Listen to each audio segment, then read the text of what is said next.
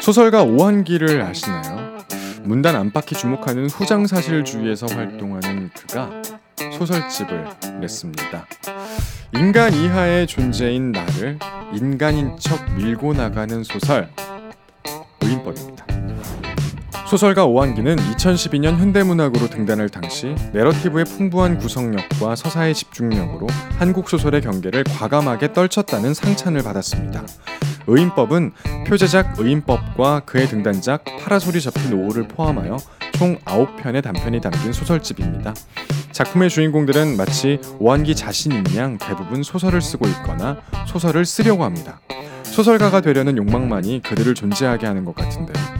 작품의 해설을 쓴 금정현 서평가는 작가가 가리키는 의인법을 두고 사회적으로 인간 이하라고 낙인 찍힌 인물이 인간됨을 획득하고자 하는 자기 변혁 의지로서의 의인법이라고 해석합니다. 다소 낯선 기운이 서려 있지만 새로운 문학을 기대하는 이들에게는 반가운 낯설음으로 다가간 것입니다. 소설가 정지도는 오한기를 가리켜 한국 문학의 김기덕이다라고. 음, 뜨겁고 부드러운 사랑을 차갑고 거칠게 표현했던 영화 감독으로 기억하는데요. 이 소설은 어떨까요? 저와 함께 읽어보시죠. 그리고 소설 이후의 소설을 상상해 봅시다.